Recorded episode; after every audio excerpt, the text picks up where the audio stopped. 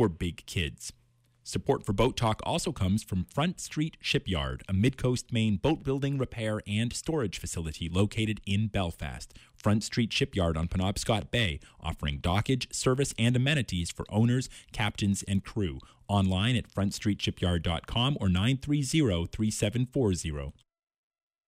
The time's 10 o'clock, and you are tuned to WERU FM 89.9 Blue Hill, 99.9 Bangor, except that is offline right now for repairs.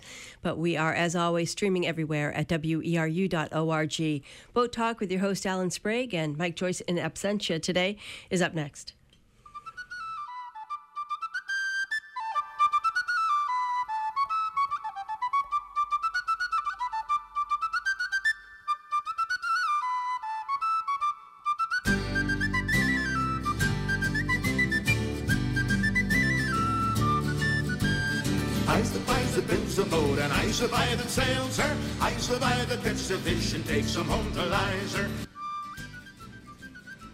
Good morning. It's uh, Tuesday morning, second Tuesday of the month, 10 o'clock. Time to tune, uh, to, time for this show, Boat Talk. Um, Uh, time for Boat Talk here on Community Radio WERU FM Blue Hill 89.9, 99.9 in Bangor. Around the wet world at weru.org. Boat Talk is the call in show for people contemplating things naval with uh, only one anchor today. Your rusty anchor, Alan Sprague, is here. Um, on a single anchor today, so that means that the show may be a drag if you get my drift. We're going to uh, do uh, welcome though. Welcome uh, Giffy Full, our, our special guest and color commentator, is here to welcome to Boat Talk. Giffy. Uh, thank you, and it's good to be here. Yep, yep. Uh, it's always good to do boat talks. All kinds of things to talk about. Let's start off though with uh, talking about the ladies. We don't. I must apologize that we don't have enough women on Boat Talk to talk about all the things that women do on the water nowadays, and the um, IMO, which stands for the International Maritime Organization. That's the a big organization that uh, controls how shipping is run and built and uh, surveyed and all that stuff for uh, big tankers. Uh, the container ships, roll on, roll off, all the big boats around the world are uh, under the auspices of the IMO. And uh, they also recognize various uh, captains in the organization, and this year's 2016 IMO Award for Exceptional Bravery at Sea was awarded to a woman for the very first time. Long overdue, but there's an award that goes out to um, Captain Radhika Menon, who uh, rescued seven fishermen off the coast of uh, India in uh, some really bad weather. She, uh, the fishermen were adrift for quite a few days. They, their engine had failed, and they had uh, they lost their anchor in this severe weather. So they were out drifting around. Uh, the food and water on their boat had all been washed overboard. So they were surviving on the, the ice that was in the fish lockers. That, that must have been tasty. But you got to do what you got to do. But anyway, uh, Captain Menon uh, spotted the boat and initiated a rescue operation uh, using the pilot boarding ladder off the side of the boat. And in heavy weather, this must have been quite a trip. It uh, took him took her three three passes, three tries to pick up all the seven by then weak and starving fishermen on the fishing boat. They were aged from age 15 to 50. The, and their, the fishermen's families had already written them off. They had been gone for so long they, they thought they were all lost. So, anyways, Captain Menon receives the 2016 IMO Bravery at Sea Award, Exceptional Bravery at Sea Award. She's the first uh, Indi- first female in the Indian Merchant Marine and the first female to re- receive that award. W- women, uh, I think, you know, there's certain uh, personality traits of a lot of women that I think uh, make for a good captain, being able to deal with a lot of different people and uh, multitask very well. Um, Giffy has known a few women. Yes, I'm. I go back several years when uh, I've met women that were skipper and professional skippers in fairly large yachts, and uh, did an excellent job. Uh, also, uh, it should be pointed out that uh, women have uh, graduated from Maine Maritime Academy, gone to sea, and wound up serving as master, and uh, also uh, as pilots. Uh, just as capable as anybody else. It's just a question of having the opportunity. That's it. The opportunity is what. Yeah. Reason why that award hasn't been uh, awarded earlier is because uh, the, the per- certain uh, prejudices against women on the water. But now we, we know those are just plain stupid. so uh, you said women pilots. I don't think I've no, met any Oh, women yes. pilots. it, uh, I, I'm not good uh, on names now, but uh, there's uh, one lady that uh, graduated from Maine Maritime Academy several years ago, and and she is, uh, if she's not retired, she was a pilot on the, I believe, on the Columbia River. Uh, she served as master and then went on to a, a job as pilot. Uh-huh. Does the Columbia River have a big bar across the middle? It most certainly does. yeah, it's uh, makes it Yeah, yeah. rather treacherous. Yeah, treacherous, and they they use pilot boats and helicopters there, I believe. Helicopters to lead the boat in? No, no, to put the pilots aboard. Oh, oh okay, yeah. Yeah. I've, I've only been out there once, and I I'm not really experienced uh, around there, but uh, it's it can be very treacherous there.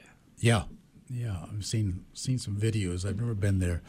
Um, speaking of women on the water, though, if, you are listening now and you happen to be a female and have any good suggestions for a future boat talk that involves women, I certainly would like to extend the invitation to anybody who would like to to come on and talk about the uh, the fairer sex.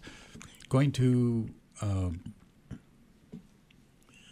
Well, there's a lot of um, lady sailors that people don't even know about. They're just um, they've sailed thousands of miles, and uh, just like I say, just as capable as anybody else. And oh yeah, and uh, just met a la- lady uh, the last few days that um, is now alone and she's going sailing by herself. And uh, perfectly capable, been sailing all her life. Yep. Yeah. Once you get used to being on the water, it's uh, you're you're Yeah. comfortable that Yeah. way, and Yeah. you do the I, best. I I remember kind of one of my first experiences was kind of comical in a way for me.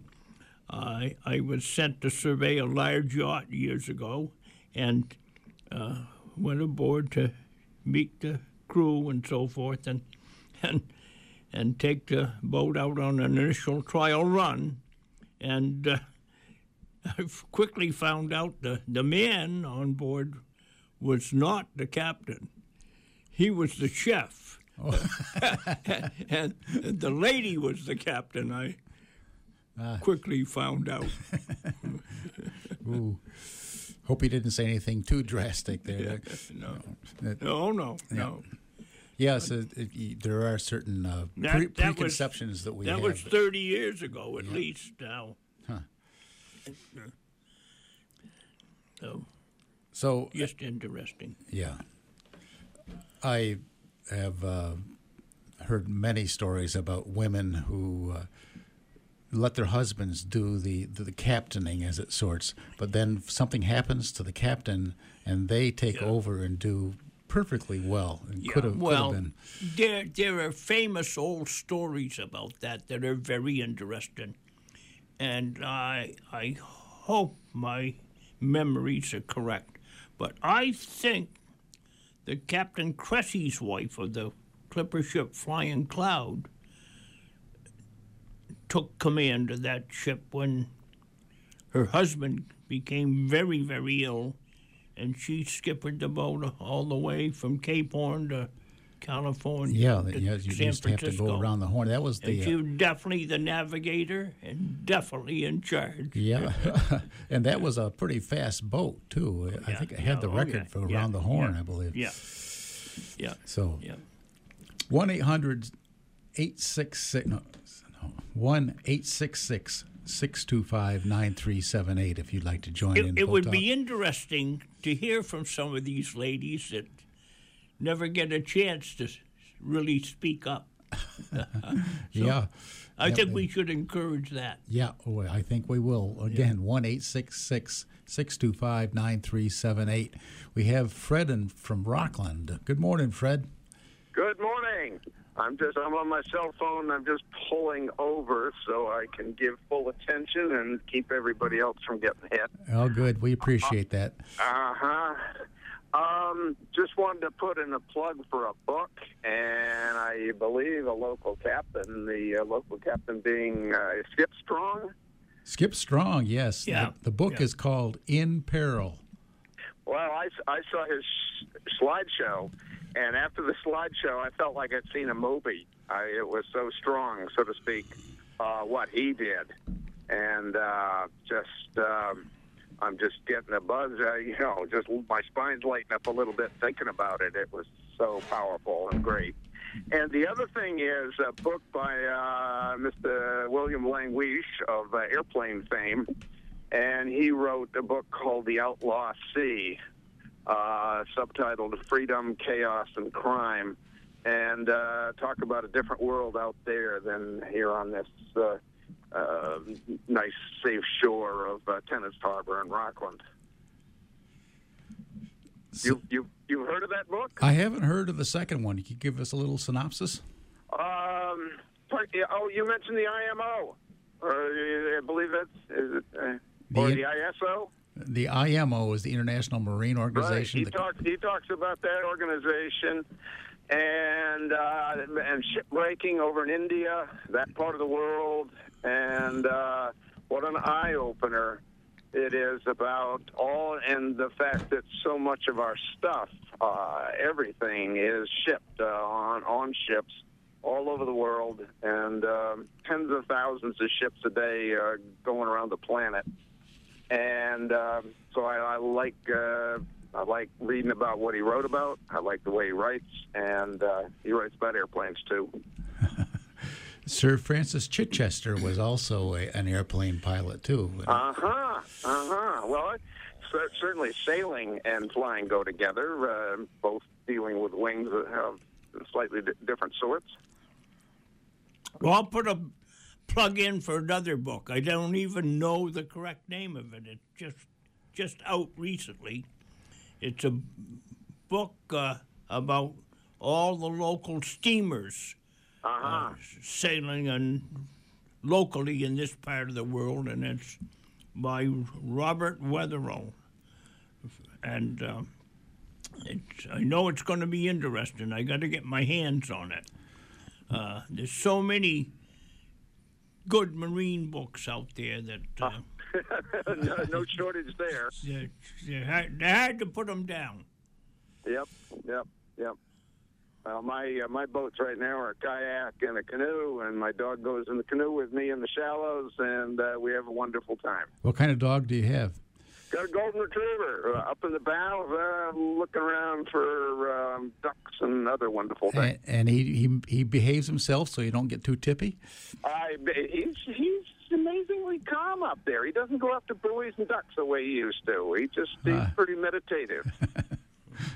Yeah, I've seen some uh, less than uh, sharp golden retrievers try to drag buoys back in again. right. Yeah. I can imagine. yeah, my, my dog thought about it and maybe bit one a little bit, but didn't tip me over, fortunately. Okay. Well, thank you for that for that information on books. We'll have to check those out and uh, All right. have a report next week. And and and and and, and Skip Strong, uh, his his rescue has come out as a book. It's called In Peril. Okay, Yeah, okay, I'll look for it. He is actually, we interviewed him on Boat Talk many years ago, and I was quickly trying to look it up, but I, I- I can't find it. But I'll, Uh-huh. All right, well, I'll post uh, it on the uh, on our Boat Talk Facebook page. Great, great. All right, we have another phone call, Fred. Thanks. Okay, thank you. Thank you. Thank you. Let's go to Anne. Good morning, Anne.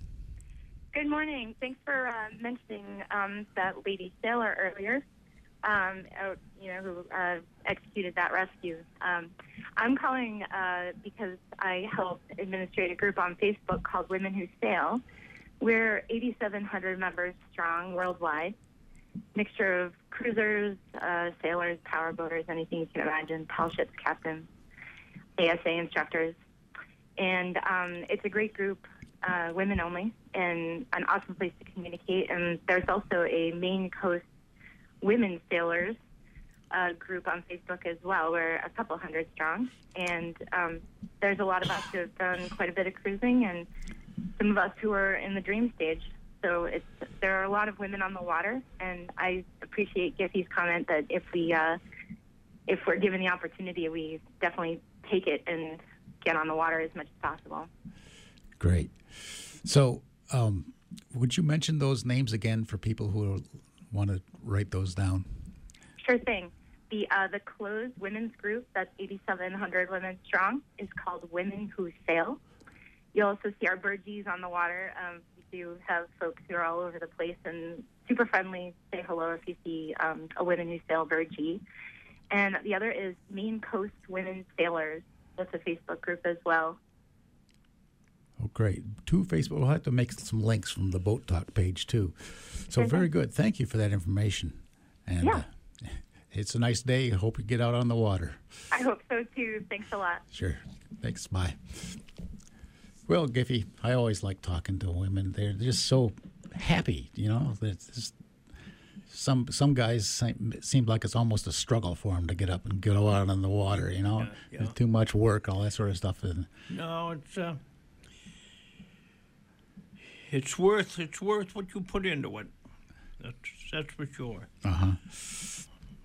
I I'm in a rut of my own. I enjoy just being out on the boat doing chores on it. That yeah, Yeah, I, I can I can relate. to part of a disease, I guess. Yeah. So while we're talking about your boat, why don't you uh, explain the winky windows that you have in there? I think there's a pretty neat little uh, invention. The winky windows, your port lights that. Oh, yeah. yeah. yeah, Well, they're hard to explain. They're the simplest port in the world, uh, and they're tight and they work great and provide great ventilation. It's just all all made out of wood and plexiglass. Yeah, it it's has two little wedges that, that drop Yeah. down and hold the, the ends Yeah, up when tight. they when they're open, there's two little wedges that lock them open. On, put them on the between the, the the plexiglass Just a and the neat, hull. just a very neat uh, way to have good ports, eh, and they're watertight and they drain well and Easy to clean. easy to clean, and easy to paint around. And I haven't come up with anything I don't like about them yet. yeah, and well, you've had quite a while to think about it. Um, speaking about uh, other boats that you've worked on, do you know the uh, the uh, USS Constitution is in dry dock right now? Yes, yeah.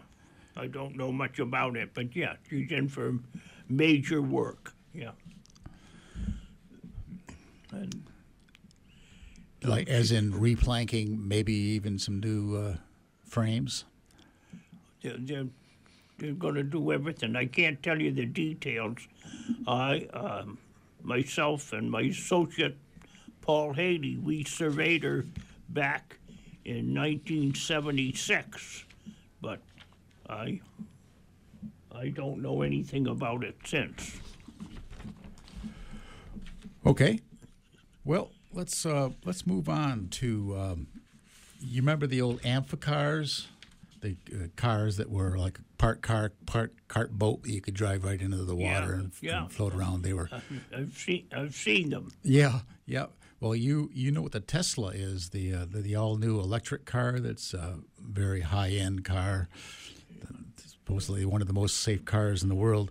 Well, Elon Musk, who is the uh, the the president of Tesla, he re- he reveals that the Tesla that they built, the S model, he says. Um, that the S model actually floats well enough to turn it into a boat. It doesn't have a propeller. You have to use your rear wheels just spinning around in the water to try to propel yourself, and the and the front wheels try to plow around. Doesn't sound I don't think like water anything ski- I want. well, especially for the price.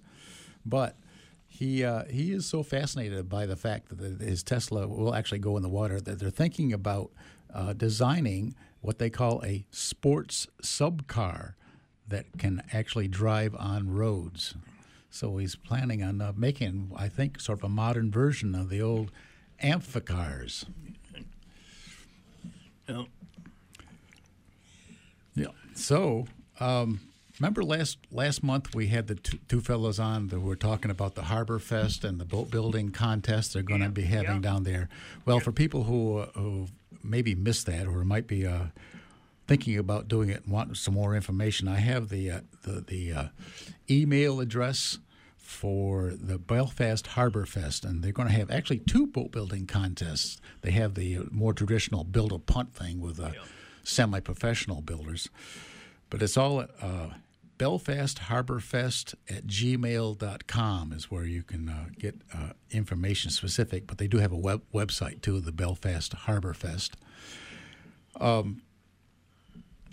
The other contest that they have there, which I didn't realize that they were having, they didn't talk about it, but it sounds pretty interesting to me, is a um, a cardboard boat building. You ever seen cardboard boats being built? It's it's kind of a, a phenomenon. It's been happening over the last few years at all kinds of summer fests where people bring their own cardboard and duct tape and ideas and try to make a boat that they can uh, then row, the- row a certain that- distance. That's, that's all well and good, but sometimes that get carried away with it. First thing you know, somebody got themselves in trouble with it.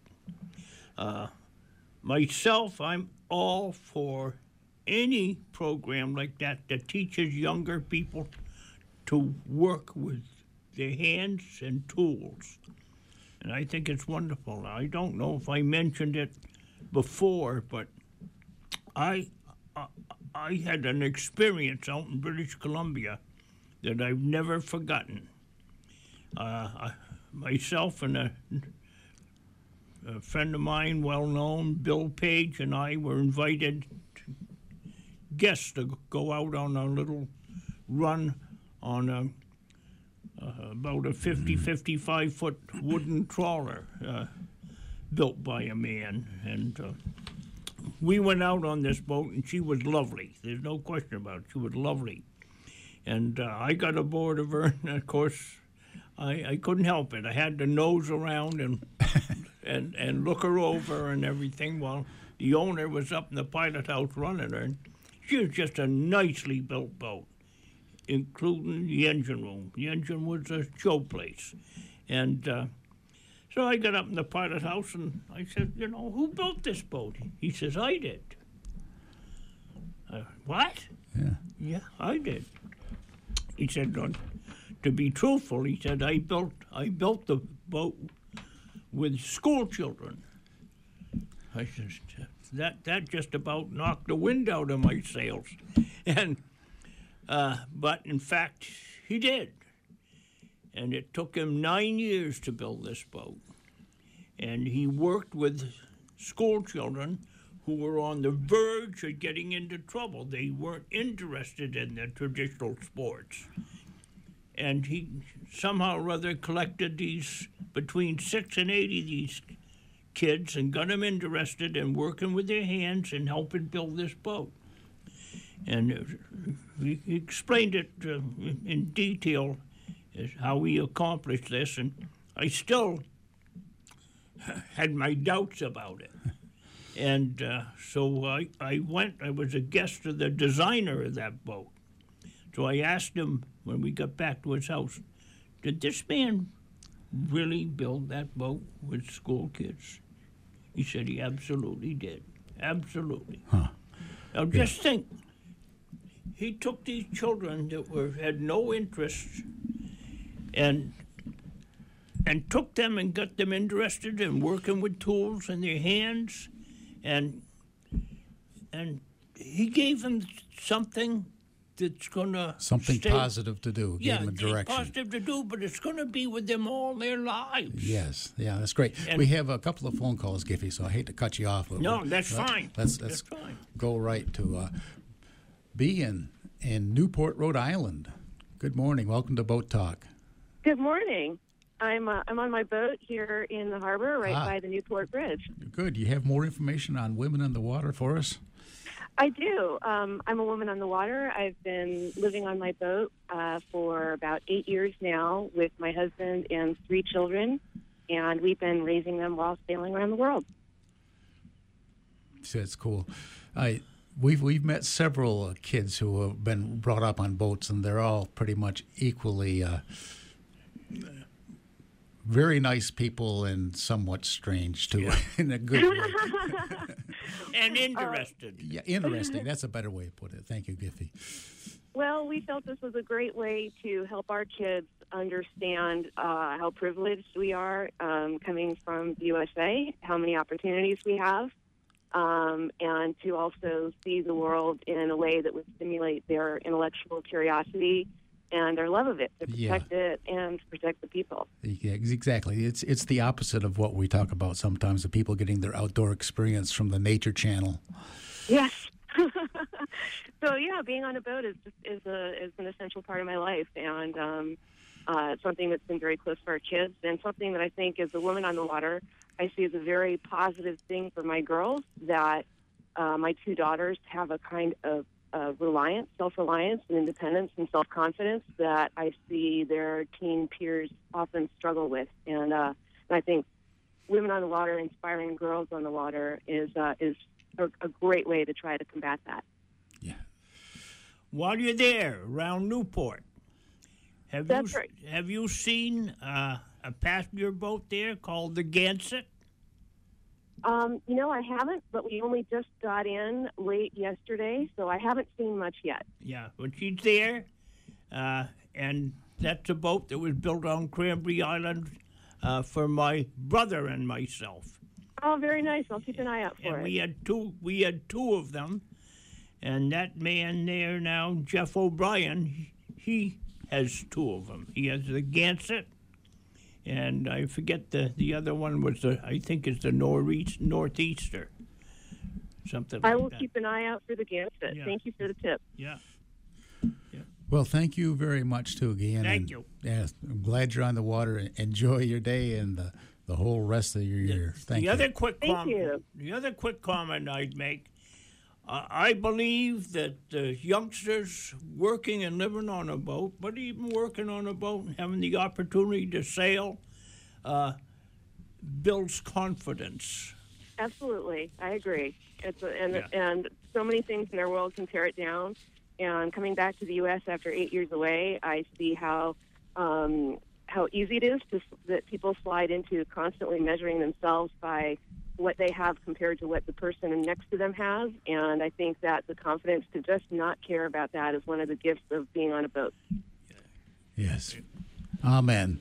Thank you very much. Thank you. Okay, uh, we have a, a special guest on the call. Uh, if you were listening to Boat Talk last month, we talked briefly about uh, plastic in the water and the six pack rings, how the animals get tangled up in them and everything.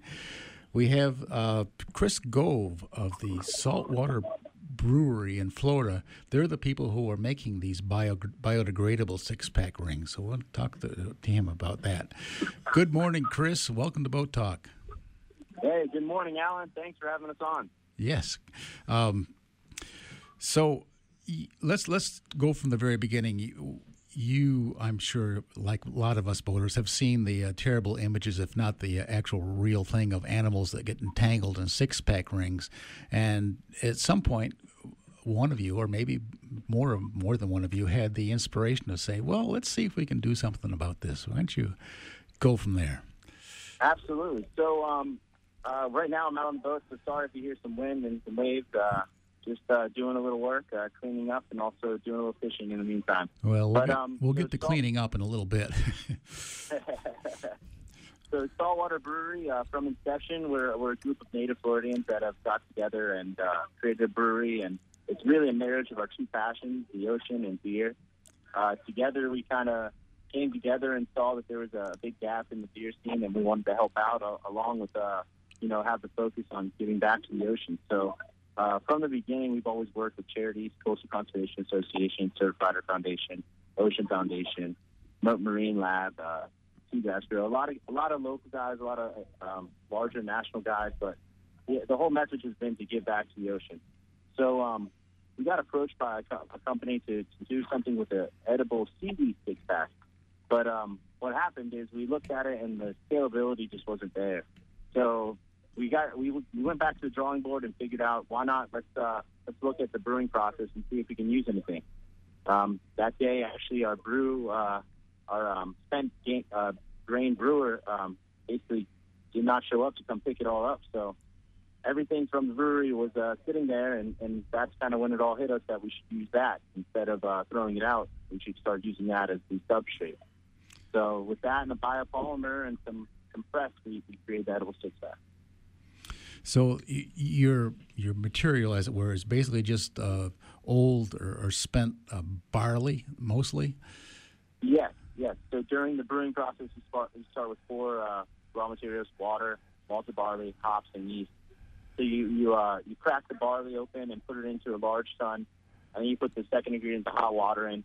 It converts the starches into sugar, and then basically uh, it allows it to extract and put it into the water. Uh, then you strain it out, and you're left with uh, the byproduct, which is the spent grain. So Uh, that's what the uh, that's what the fibrous material is for the whole package. Are any of you uh, you four original uh, instigators? Uh, are any of you had a paper making experience before this? No, actually, not at all. It Um, sounds somewhat similar. very, very similar, actually. Um, you mill it up into a, a slower, smaller form, and then um, basically, it's uh, that's how you start to add all the mixture together, and then have an injection mold. So So then, from this mash, you you mold a, a six pack ring that uh, gets put on the cans, kind of wet, and then it dries around the cans. Is that how it works? no, no, actually, it dries before. It's a press that dries it as it, it presses it. Um, so it snaps into place. Huh. It actually uh, it has pretty good rigidity. I- I'd like to mention something else along the same lines. Is uh, I'm a big believer in putting nothing in the water th- that doesn't belong there. Uh, my my own personal boat, no paper, none go overboard, or plastics. Furthermore, when uh, I'm on my boat or cruising, I pick up plastic bags out of the water if I see them. Yes. And Oh, when yeah. I go ashore, someplace on one of these beautiful islands, I stick one of those stupid plastic bags in my pocket and pick up junk on the shore. And I think if we don't start taking care of this ocean of ours, we're going to lose it. Absolutely, and that's our focus. Is really, you know, giving back to uh, the jewel of our life. Um, you know, we, we've been born and raised on the water. I've lived no, no more than a 100 yards from the ocean my whole life. So it's uh, one of those things where I, I, uh, I'm, I'm more of a fish than a, than an animal on, on the land. So I, uh, I really do see, you know, the, the impact it's had, and, and you know, I'm sure all of you guys have seen it just as much. Uh, and that's why we kind of went to the source instead of just uh, the cleanup, which we all, you know, definitely give back and, and helps out. But we wanted to stop it at the source, and, and that's our mission is to go after straws and, and a bunch of other plastic bags and other forms of uh, single-use plastic is the, is the terminology they're calling it. So anything that's just used once that doesn't biodegrade right away is, is basically a detriment to the environment.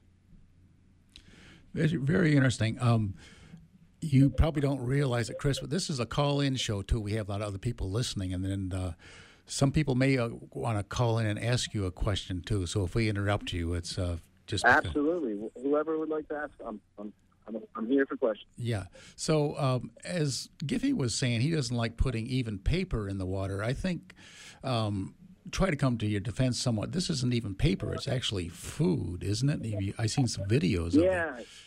Yeah, so it's the um, it, it's got protein in it. It's got a bunch of different um, minerals and, and uh, vitamins. And the idea is, uh, you're correct. I, I totally agree that nothing should end up in the ocean. We're just trying to uh, solve a problem that does not seem to be, you know, going away at all. Well, we all So agree that plastic is a big problem. Yeah. So the idea is to just try, just to try not let it uh, build up to where we can't even go collect it because you know diving down a couple hundred feet is a lot harder than than just letting it biodegrade and, and hopefully mix throughout the current. So So Giffy has a question for you. Um, I had uh, the uh, was fortunate in that I did some work for Jacques Cousteau, yes, sir. and he told me uh, he said that they were doing some kind of a research project down off the coast of Brazil, for instance, and the water was very, very milky, and they couldn't figure out what, what it was. So they took samples and examined it in their laboratory, and it was wa- it was paper. It was paper. Paper, yeah. Yeah. Wow. And, and that taught me a lesson right there, and uh, that. it just- Absolutely, absolutely, yeah. No, um, the Fabien Cousteau Society reached out to us, the Ocean Learning Program and Center. So we're we're working with them on spreading the word. Uh, again, this is um, a solution to an existing problem. Uh, nothing's perfect right away, but we're, we're definitely going to have iterations towards the uh, the most environmental friendly uh, approach. Have you So- have you had any uh, other um, six pack container kind of uh, well foods food companies approach you for for uh, making rings for other kinds of besides beer? Yeah, yeah. I mean, there's uh, imagine any sort of can, and they've contacted us. So all different types of beverage companies, um, even beyond beverage companies. So we're looking into uh, expanding into a lot of different packaging markets with this uh, technology. Good. Well, I hope you do well on that front. Um, Thank you very much, Alan. Well, while while uh, we have you down, you're in Delray Beach, just north of uh, Miami, uh, right in the center of uh, the green slime. Oh, we have a call. So before we go to the green slime, let's uh, Yeah, Go yeah, to- no worries. go to uh, Fred in Rockland. Good morning, Fred. Good morning again. Yes. Um, I'm wondering about the uh, larger plastic industry. Is there any talk of uh, moving towards uh, biodegradable plastic rather than the uh, stuff that they make now? Yeah, I'm not sure whether it's call it moving or pushing, but uh, yeah. right. Um, let's see if Chris can answer that. Chris, what do you So, say? yeah, are you saying? I'm sorry, just uh, to reiterate, you're saying uh, what are the big guys in the plastic industry doing to kind of become more biodegradable? Right, right.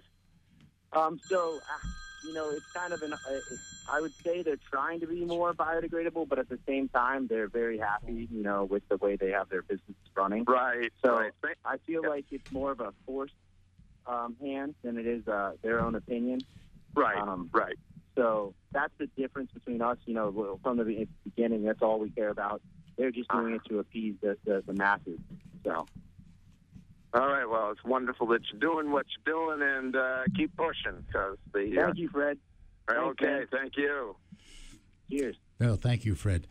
So, Chris, we're going to go to uh, the green slime story. Uh, uh, I, Yeah. So um, the green slime has been a, a huge impact on our local waters here. Um, we've definitely felt it firsthand. Uh, we actually had a, a, a my my fiance's birthday party was this weekend, and we all went out on the boat and went to a sandbar, and we definitely saw residual evidence of the algae. Um, so it's very frustrating, but it, it really has to do with the legislative aspect and, and the, the government working with uh, the sugar companies to really kind of uh, to move the the holding waterways.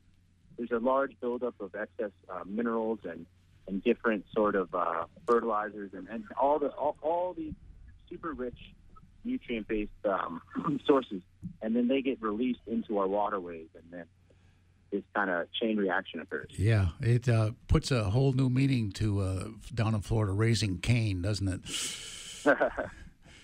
Yeah. Unfortunately. Yeah. Unfortunately. Yeah. So uh, when I spoke to you a few days ago, you said your boat was out of the water. Is there, are you on your own boat or somebody else's? Um, uh, we have another boat. Uh, my buddy, we're on a 35 contender, uh, double 300 Suzuki's, which are awesome. I mean, this thing, is awesome. You know, it's a, a pleasure to get out here. So right now we've uh, we've hooked up a few fish uh, while we've been cleaning up. Got a couple pieces of trash out of the water, uh, and we're doing it uh, again. Uh, ourselves, Saltwater Brewery, and we're working with a, another brewery from Florida, Coppertail Brewing. So they're uh, they're also ocean based. So we're just uh, working together to do collaboration brews and spread the word. All right. Well, uh, thank you for your good work, Chris. I, I appreciate you what you're doing for the for the uh, water and the world. Um, one one quick question though. Uh, we sort of Yes, do a, a, in, in, unscientific survey of uh, up here. What uh, the plastic we see in the water, I think, is primarily either styrofoam cups or disposable diapers. Seem to be the top of the list. Uh, what are your two most common plastics in the water you find there? Our, our most common ones right now, I'd say, are uh, are uh, plastic bags and straws. Actually, Straws. so in, in terms of uh, actually finding them around, yeah, the straws are, are pretty prevalent around here. Um, it's just uh, it's a it's a weird thing. You know, the turtles always end up in them, and uh, but I, I have heard a lot of things. The styrofoam, we do we've already passed a few pieces of styrofoam and picked them up. Um, it's more so the the styrofoam's so hard to stop because once it starts breaking up, it just keeps going. Yeah, yeah. Goes into microplastic. So, thanks again, Chris. Um, I'm sorry we don't have any saltwater brewery up here to sample, but I'll have to speak speak to some of my friends down in Florida. And uh, Well, we'll make, we'll make sure to get you some samples up there soon enough, and we'll be uh, moving up the East Coast distribution. So Oh, um, I'll, I'll be sure to give you guys a shout when we're, we're sending them up. very good.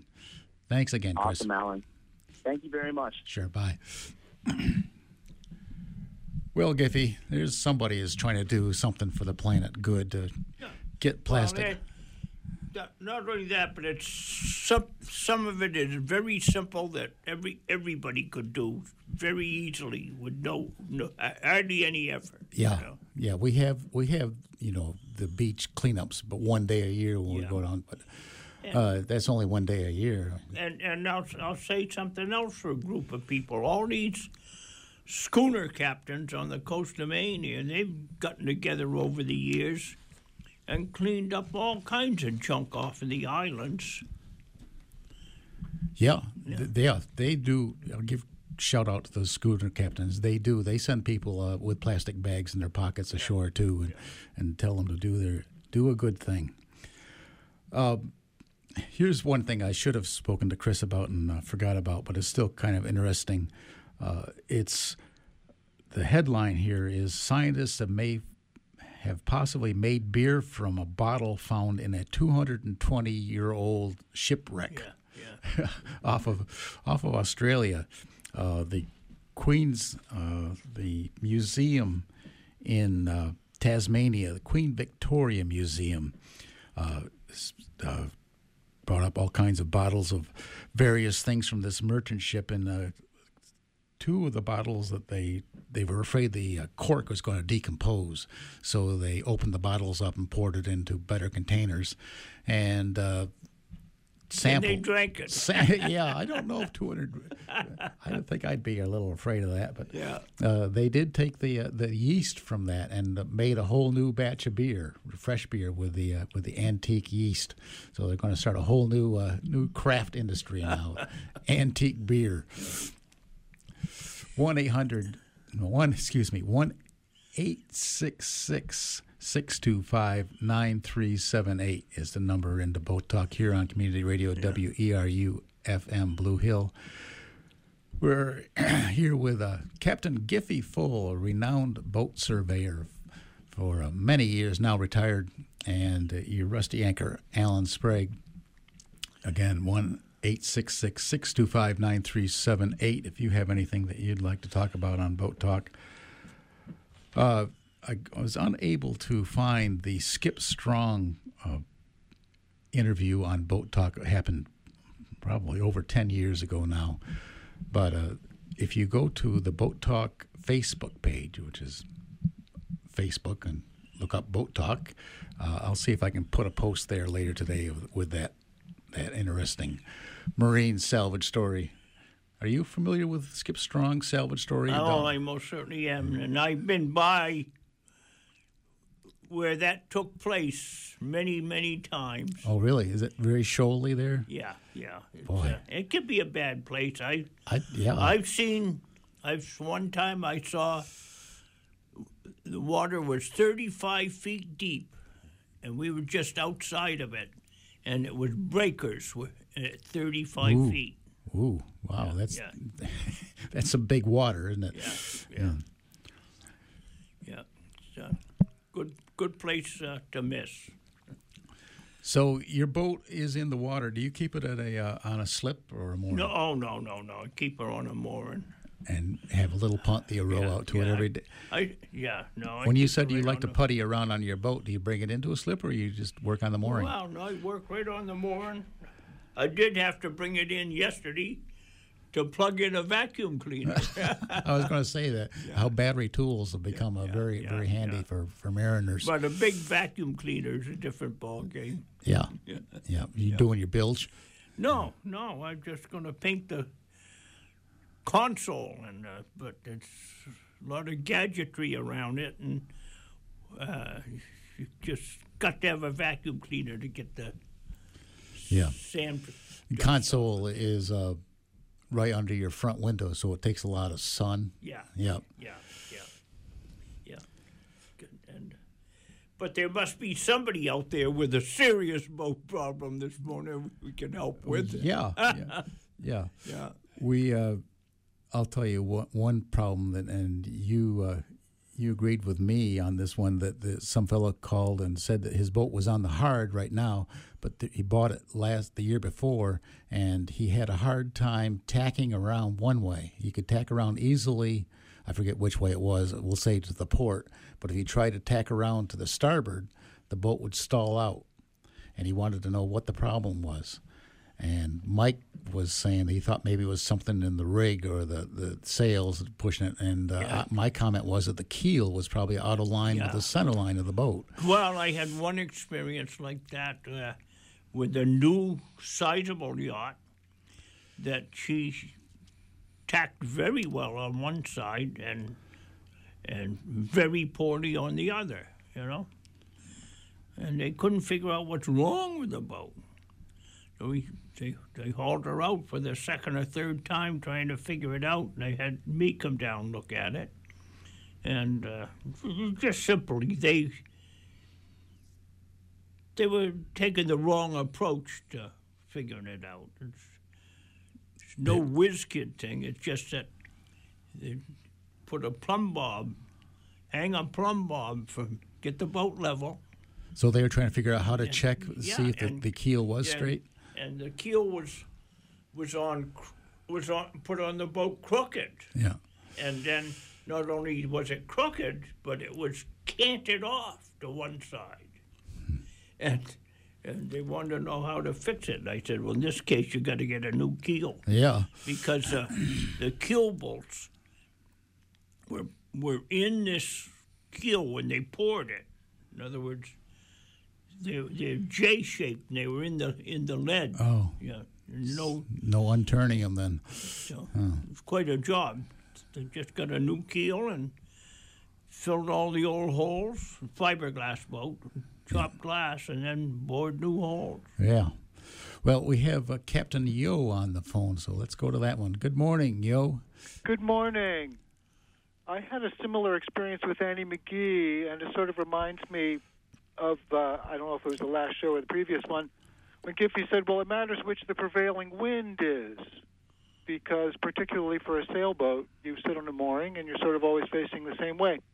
So, when the vessel turned better to port than to starboard, I, I couldn't quite figure it. I checked the rudder, I checked the rig, I I looked over the side. I didn't really see anything, but come haul out, what I found was there was a bunch of mussels growing underneath the port bilge where I couldn't see it from on deck. And what was really interesting about it was it must have been 50 pounds of mussels, big as a basketball. Huh. And they were all growing on one tiny little thread in a in a patch of bottom paint that had gone off smaller than a square inch. They weren't all over; they were just hanging from this one little attachment. All of them, this huge ball of mussels, and he was just plain pulling me to port and keeping me from turning to starboard. Yeah. I've so seen it's hard to it's hard to see what's going on under there. Really? Yep. You got hidden muscles pushing you around. Well. I've seen similar things. Uh, I've seen that a lot, but I've seen similar things. Was a a boat I tr- trial ran down in Fort Lauderdale, and the engine was smoking. Oh, it was just smoking heavy, and the the buyer was on board, and he said, "Oh, the engine in this boat is bad. It's bad." And I said, "I, I don't think so. I don't think so." And when we got her hauled out, the propeller was nothing but a big ball Uh-huh. of barnacles. Boy. Yeah. Huh. Yeah. Unbelievable. You know, just experiences that that help you along the way, you know. Yeah. Well, thank you, Giffy, for coming on board, and thank you, fellas, for putting on this show, and thank you to everyone for supporting community radio. Thank you, Captain Yo. so, let's uh, talk a bit. Remember, we were talking about bottom paint last last month, and uh, how copper is uh, not really good for the environment, and uh, we, you were talking about other alternatives to, to uh, bottom paint. So, we're on the topic of Bear in mind, I'm not a chemist. bottom growth. Yeah. But yeah, there's a lot of water-based paints they're using now, and they seem to be working. All I can say. Yeah. Yep. I haven't heard any really And the Bad other thing, reports. the, the paint I use on my boat now is an ablative paint, and you don't have to paint the bottom every year. Really? I know of- I know of cases where the bottom paint has lasted for three years. Hmm. This is for a, a private boat, not one that's going out every day working. Oh no, private boat. Yeah. private. Yeah, yeah, and uh, I've seen places up in New Brunswick, Nova Scotia, where they don't even paint the bottom of a boat. Really? Yeah, They, they just got the all fiberglass boat. They put her on the beach and scrub the bottom. just haul it and then scrub the bottom Yeah, every every few bottom, months. yeah. Huh. Yep. Seems like after a while your wood would start to go away. No, I know that's a f- plastic fiberglass Oh, boat. yeah. Oh no, Um, worms, worms can can do a wicked job on a boat. Yeah. Yeah. I I was Depends where the boat lays, and you know, in the old days, uh, a big a big vessel, the captain loved to get her up into a freshwater river. Kills the worms and kills some of the growth. Right. Yeah. Same thing for Yeah. the Bras d'Or Yeah. Lakes in Nova Yeah. Scotia too. Yeah. People go in there for a, a free bottom job. I wonder what the bottom of the lake starts to look like after a while. After all this sea life starts dropping. Well, I, I don't know, but uh, you know they say that up in the Great Lakes, uh, the, the the wrecks that are on bottom have lasted an awful lot longer than a boat sunk in. Salt. Saltwater. Yeah. Huh. Talk about interesting things down at Brooklin Boatyard. There's a very large anchor down there, left there temporarily. I think, I don't want to speak out of turn, I think it's going to Searsport Museum. It's a thousand pounds. It was lost by a brigade frigate over in Casco Passage. Uh, and it was recovered by a scallop dragger, caught up by a scallop Ooh. dragger in 1986 Must have been a load to pull in, huh? and and uh, yeah, and it's uh, you know it's, it was an old anchor because it had a had a wooden stock. Still, huh? Yeah. Well, I, I think that stock had been, I don't know the history of it since it was recovered, but I think that stock was probably replaced. Yeah. Yeah. But you can see where it was You anyway. know, it's possible. All kind of things happen. If it was possible that it was buried in the mud, Yep. it might have lasted a long Mhm. time. That's right. It does. Uh, I mean, traditionally, moorings, heavy moorings, a heavy bottom chain, if it's been in the mud, lasts a long time. well, yeah, we'll go back to that beer bottle that was 220 years old Yeah, with a yeah. cork that's still okay. yeah. That must have been buried in the mud. Cork doesn't dissolve in 220 years. That's that's quite a quite a good thing. Well, depends. Some places are wormier than others.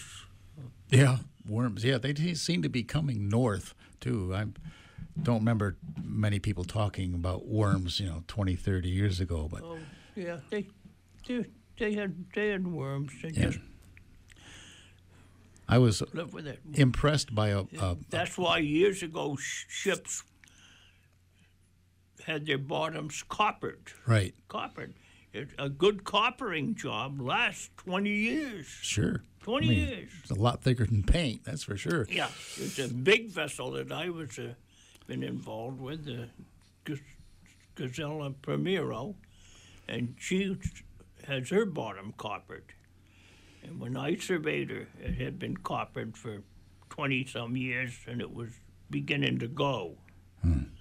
Yeah, the the the, the, uh, nails let go first. No, Nope. no, no. The nails, the nails are bronze or copper too. You know. Mhm. No. So they go the same. No, the copper just eats up and it gets chewed up eventually. Yeah. Well, there's chemical reactions going on there. Co- copper lasts a long time. Yeah, copper seems to be the way. We'll, we'll be very happy though when we can come up with something that works as good as copper, but doesn't um, Yeah. kill as many organisms. Well, we're just about up to the end of the uh, boat talk for this month. Have to uh,